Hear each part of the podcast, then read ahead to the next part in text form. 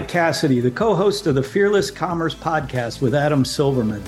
Earlier this year, Adam and I sat down with Bridget Korney at Signifyd's Flow Summit. Bridget was the Senior Director of Payments and Fraud at Groupon. We talked to Bridget about how that area of commerce has changed and will change in the coming years, and how she's been navigating those changes to become one of the leading lights in the field.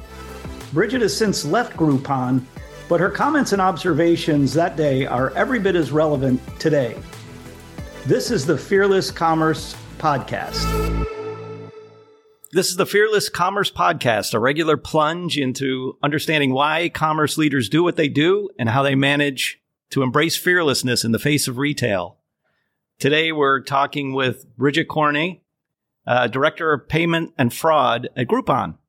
Hi, guys. Hey. Hi, Bridget. How's How it going? Good. Happy to be here. Thank you for having me. Thanks for coming to Flow. We are thrilled. Plus, I Groupon is just cool to me. I've I've always, you know, from from the beginning found it to be a fascinating thing and I've already admitted my love of Chicago and so there's that whole thing going on too, but so this isn't about me. Maybe uh Yeah. maybe you could tell us a little bit about how you got, you know, what what drew you to e-commerce and sort of how you ended up uh doing what you're doing today. Sure. So, uh, started at Groupon in June of 2010. So I am almost 13 years Wow. into my journey there. That's amazing. Groupon um, at that time was a really different place. It was kind of, I think, one of the first big tech companies in in Chicago after you know the peak of the 2008 recession, um, and we were really focused on a deal of the day. Um, that was kind of our core product offering was you sign up for an email, um, and that email will get you a deal to a local merchant around around you, and that concept kind of took off, and we rolled out bunches of different cities. Um, I actually started in, at Groupon rolling out Bakersfield, California. Oh yeah. So uh, Hot, hot spot. it, Literally. it was a hot Chet spot. Atkins, isn't Yeah. it? Or one of those guys- one of those okay, fellows. good. I'll have to, I'll have to research that. I didn't Yeah. know that. That's amazing. It was it was a really cool time to be um, involved in e-commerce. It was really taking off, um, and obviously the company has evolved, and and in that evolution, I've also evolved in my career. Um, I've taken on a couple of different hats throughout the, my journey, but eventually led me into uh, fraud prevention and payment operations. Um, I've been leading the the group there now for about five years, um, but before that was in the product role for our platform and then I was an operations leader before that and so kind of a bunch of different things and Groupon's been really good to me that way. That's great. That's great. And so what is it about e-commerce or retail that keeps you interested? What, what sort of motivates you to stay in the business? So I have had a love of I think fashion and and retail and shopping like most a lot of a lot of people. I don't think I'm alone in that. Um started Thank goodness. Yeah, thank goodness. our economy needs it. Um, I started, did spent all of my high school years working at Nordstrom actually, and um, really got bit by the retail bug there. Everything about the entire experience. Um, you walk in and you have a connection with somebody that you've worked with before. Um, the experience online when you are trying to filter to find the right dress or the right item. Um, all of those different aspects of retail kind of like drew me in. And then now professionally, I think I'm finding so much of my and most consumers are spending so much of our time consuming, not just at a Nordstrom or at a department store or something like that for, for beauty or, or clothes, but also everyday items. You know, I'm, you know, out of paper towels. Let me click that Right. really quick. Yep.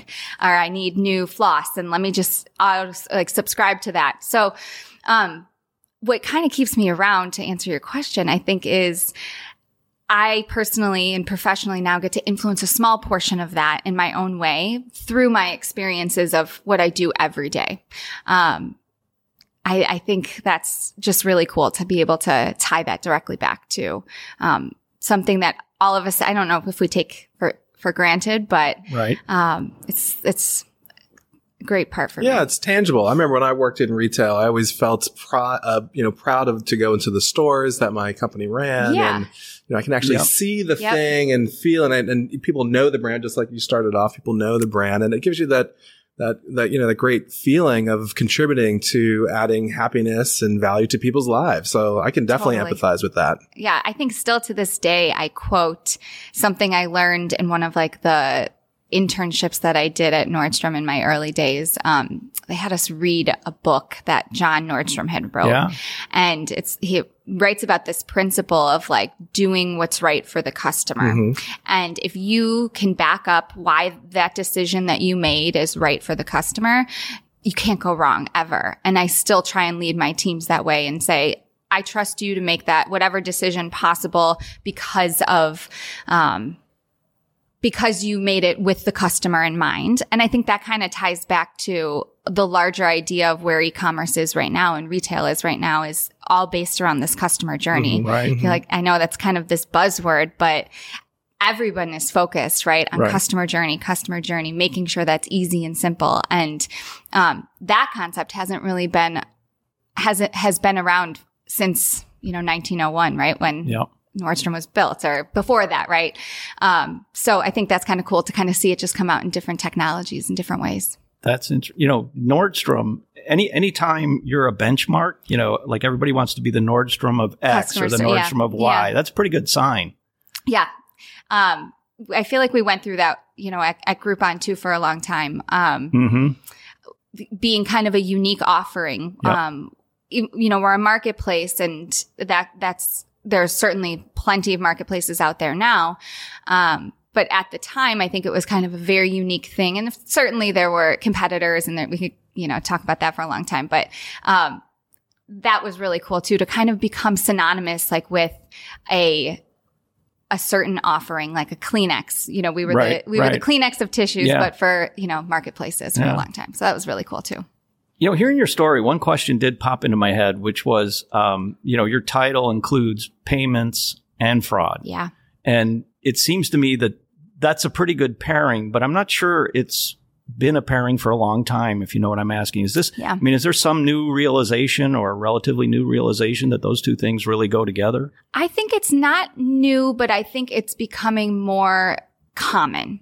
And what I mean by that is I think for a long time we kind of kept these two things in a silo and we had payment you know, data and we had consu- cust- or fraud data, right? We were looking at loss associated with fraud and maybe Right. we were looking at authorization for payments. And what I keep hearing at different events and in different networking with different merchants, um, is really those two are so influenced by each other. And not only do they influence each other, but they also influence this larger concept of the customer journey and of the checkout experience.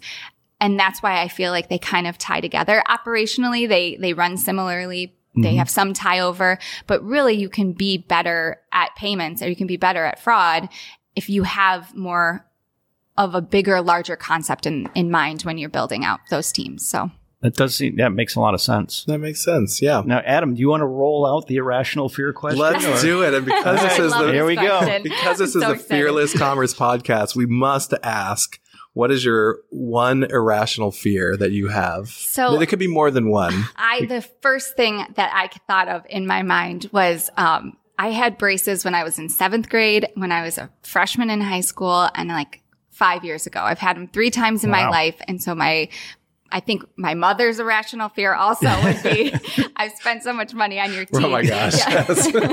you need you need I, I think so falling on my face and hurting my Oh. teeth is really that's the first thing that comes to mind. I don't mind. even wanna think about it. That's not. A, I don't want to. No, Yeah. an accident waiting to happen, a slip and a fall. So that's what I think of immediately. I don't want to spend any more time in the orthodontist chair. Yeah, Or absolutely. money. Well, Sure. that's fair. I think that is very That's pretty smart. rational. That part right there. Yeah, yeah. Yeah. And so as we think about um, being fearless, what does the term fearless mean to you?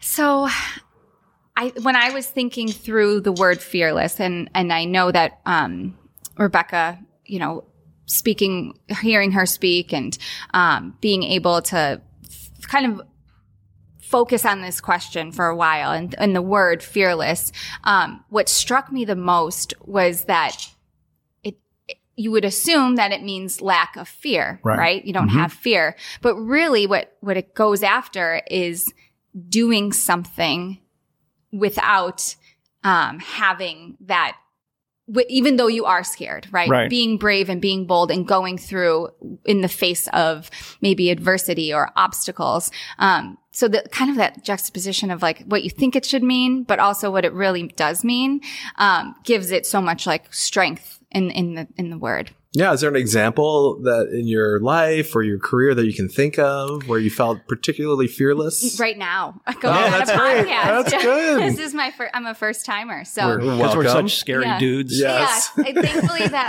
I, you know, Hurrah. to have two great partners here. That would be that you guys have made it a lot easier. But I felt very, you know, nervous going in. Not Sure. that we aren't talking Yeah. about things that that I talk about I'm all nervous the time. right now. Yeah, I'm saying, but I think just saying it, Yeah. yeah, yeah, And anything at work? Like, uh, tell me your experiences Yeah. at work. Uh, What there have to be some moments when either a big presentation. Probably the first Or- time, you know, that yeah. you email the CEO. Yeah. You know, you want to say the right things. You want to do it in an effective way. Um, and what always goes through my mind in those situations, in those scenarios is, you know, right now is when you're going to be the most scared. Mhm. You're going to do the thing and you're going to learn something. You're going to adapt in some way. And the next time you do it, you're not going to be as scared. You're going to be more fearless. And the only way to get from A to Z is to go through the rest of, of what's in between.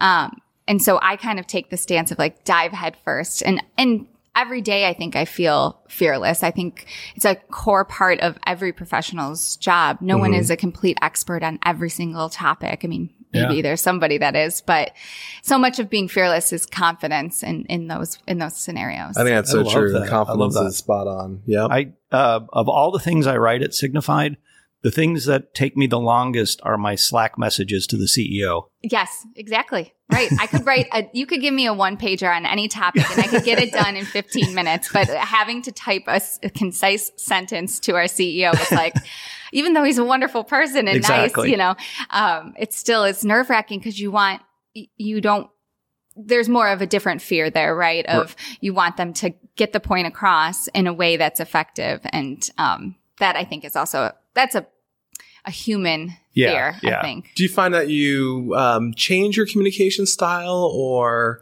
um, or perhaps uh, for me, I know uh, when I'm the best communicator is when I'm the most authentic, and Yeah. I'm just who I am, Yeah. right? And regardless of the you know warts and other things that get in the way, um, tell us about like what that's like for you. I think um, I've certainly gotten better at it as I've gotten had more experience. Um, what I've really learned, I think, is um, being tailored in those messages to the audience has really helped because I've certainly had experiences where maybe I gave way too much you know, um, inside baseball of the, the inner workings of how our fraud works. And really, you know, they don't need to know all of those things. But once you start to understand how you can craft a message that is tailored for your audience, that is the main thing I think that I've gotten a lot of experience at and, and been able to really be better at. Well, That's great. Yeah, that's good Yeah. advice. Uh, Excellent. you know, if we were going to get back to e-commerce a little bit, um, a little, little more hardcore, but um, I'm wondering if you see anything in, in technology or maybe strategy, any anything coming up in e-commerce that's bubbling up that's going to be a big accelerator or disruptor that we'll all be talking about at uh, maybe the next flow. Yeah, I think there's a couple of a couple of like technologies that I are probably pretty buzzworthy, you know, AI and ChatGPT Mhm. and going into like more of um, technology focused and based solutions and not that they weren't before, but maybe using different types of technology. But I think um, the larger thing that is is really changing is as a result of um, maybe you know I hate to say the pandemic because I know we're kind of over talking about Mm. that. Well, Um, there's we're still going to see ramifications and and For a long- consequences long time. for Oh yeah. tens of years, right? And, and, you know, because of the past three years. And I think part of that is going to be in how merchants adapt and change over and, and what our focus is on. Um, those technologies are, are important and they're going to continue to change and there next year there'll be something new that we're all talking about. Um, but really what our focus, where our focus is at, I think is really the big like evolution and how those things can influence our focus and focus for what I'm seeing is really on customer journey and automating and making sure, like I said in kind of the beginning, that every time you're you're presenting a buy button, that it is the cleanest, quickest um, experience possible. And how do we get that to the next level using some of these technologies? Right. Yeah, that's the, the point to steer clear of technology for technology's sake, right? Right. Yeah. Right. Exactly. Yeah. Using it for the good. You know, bad always comes. That's why we're in fraud. But um, we're here to stop some of that and be aware of it and think of, think for the long long haul. But Right. um, Well, know, you know, funny you should mention because I I was thinking of a question along the same lines, but about fraud and about risk, you know, consumer abuse. Mm. W- where do you see that going? Are you seeing things? I mean, is it is it uh, the oldest story, or is it constantly changing? And what do you see changing? I think in years past, maybe there's been one hot topic. I think 2022, maybe start of 2021, like we we were all in on first party misuse, friendly fraud. Everybody talked about it ad nauseum, and then probably you know years before that, everyone wanted to talk about ATO and and or account takeover. I think that was pretty hot topic. Um, what I think that's unique about right now is that all of these topics are top Right. of mind for everyone. It's not like, you know, your traditional run of the mill ATO or whatever it might be has gone away. All of these things are peaking at this time, um, due to, I think, a couple of factors. Um, one, you know, maybe lack of security or maybe more relaxed security, um, breached data, all of the things that kind of in, in like started any of these pieces of or any of these fraud trends. Um, but we're seeing it at a we're seeing these fraudsters use those technologies that we talked about in ways that we haven't figured out how we were going to use them yet. They're Right. kind of a st- ahead of the game in those ways. Um, and so we need to adapt quicker because now, you know, they're winning in, in all of these different, um, they're able to capitalize on all these different fraud trends rather than just taking advantage of just one. Right. Yeah.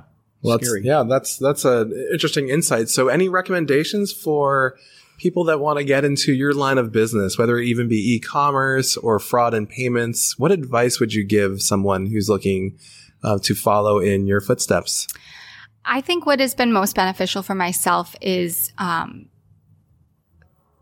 being focused on not just your your group or your industry. Um, so not just being focused on fraud and payments, but being focused on how what is important for your product or engineer or product or engineering org or what is important for your customer service organization your sales organization and having a full well-rounded understanding of what motivates each of those groups and figure out how you know you can tie that back to your team.